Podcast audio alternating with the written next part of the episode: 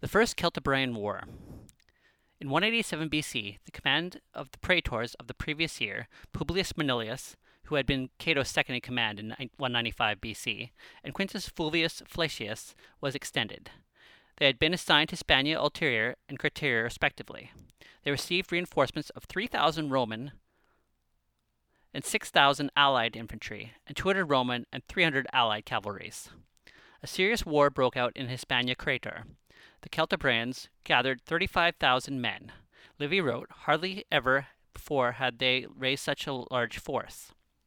Quintus Fulvius Flacius drew as many auxiliary troops from the friendly tribes as he could, but his numbers were inferior.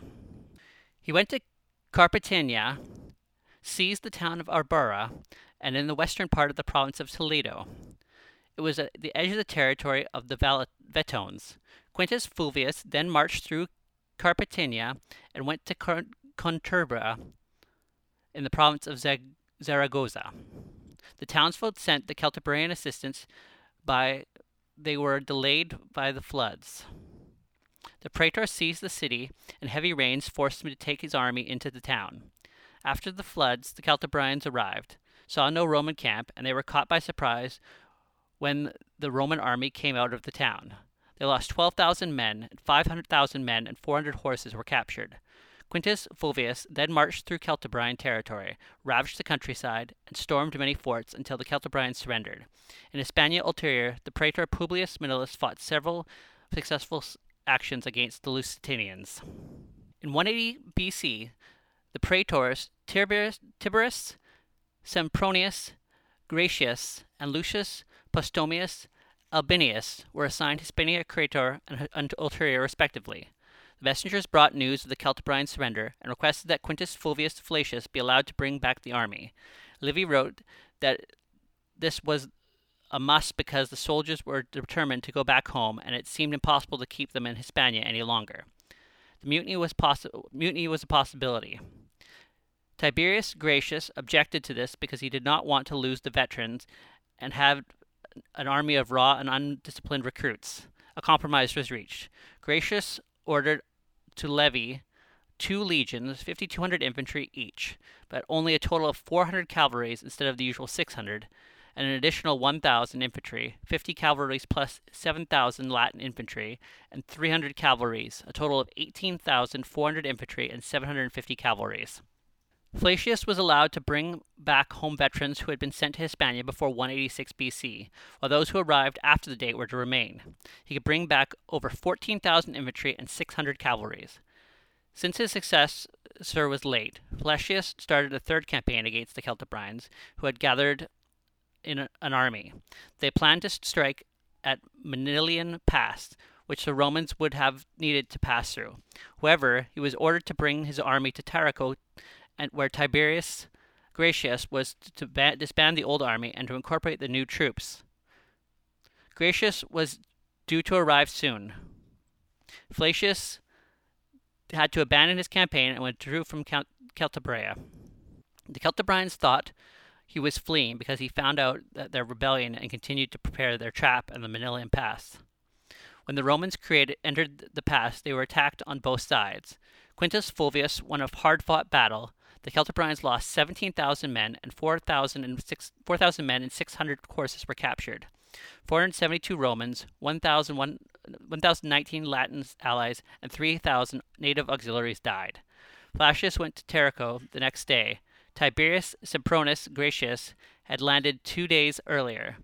The two commanders selected the soldiers who were discharged and those who were to remain. Flacius returned to Rome with his veterans, and Gracchus went to Celtibria. In 179 BC, Tiberius Sempronius Gracchus and Lucius Postumius Albinus had their commands extended. They remained reinforced with 3,000 Roman and 5,000 Latin infantry and 300 and 400 Latin cavalries. They planned a joint operation.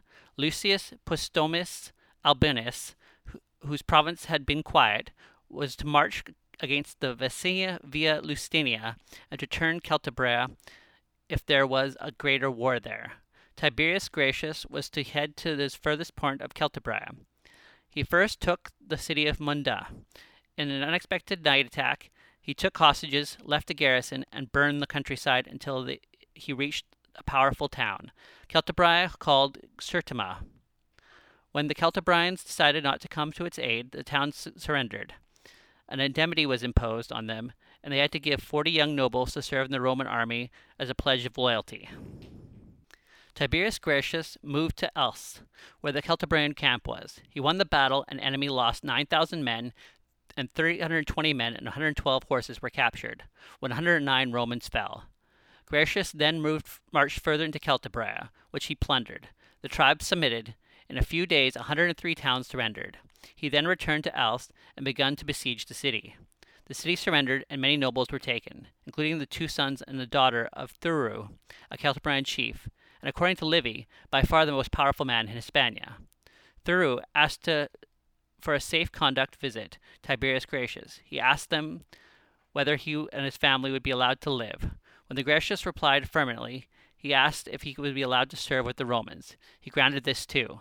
From then on, Thuru followed and helped the Romans in many places. Tiberius Gracchus founded the colony of Gracchusurus in the upper Ebro valley.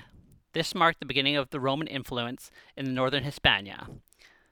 It was thought that it was only a colony he founded. However, in the 1950s, an inscription was found near Megabar on the banks of the river Betis, which attests that he founded another one. It was Ilgirti, a mining town and a frontier outpost. Therefore, Gracchus established a colony outside his province. He concluded treaties with the surrounding tribes. Appian wrote that these treaties were longed for in subsequent wars. Unlike previous praetors, he spent time negotiating and cultivating personal relations with his tribal leaders. This was reminiscent of the friendly relations established by Scipio Africanus during the Second Punic War. Gracchus imposed that Visima, the requisition of 5% of the grain harvest, a form of tax that was much more efficient and less vulnerable to the abuse than the usual Roman practice of tendering tax collection to private tax farmers. Silva notes this is the first reference to a regulatory collection of revenue. His treaty stipulated that allies were to provide Romans with auxiliary troops. They also established that the natives could fortify existing cities, but not found new ones. There is some evidence that he introduced civilian administration measures, such as the issuing of rights for mining to mint coins and the construction of roads. Tiberius Gracchus was remembered for his treaties and the administrative arrangements, which helped maintain peace in Hispania for the next quarter of a century. Thank you for joining us on Eat My Own Beat. The history of Portugal is what we're covering right now. Please like and subscribe to our channel. Follow us on Facebook, on Twitter, at Eat My Own Beat. And we're also available on iTunes, so check us out there.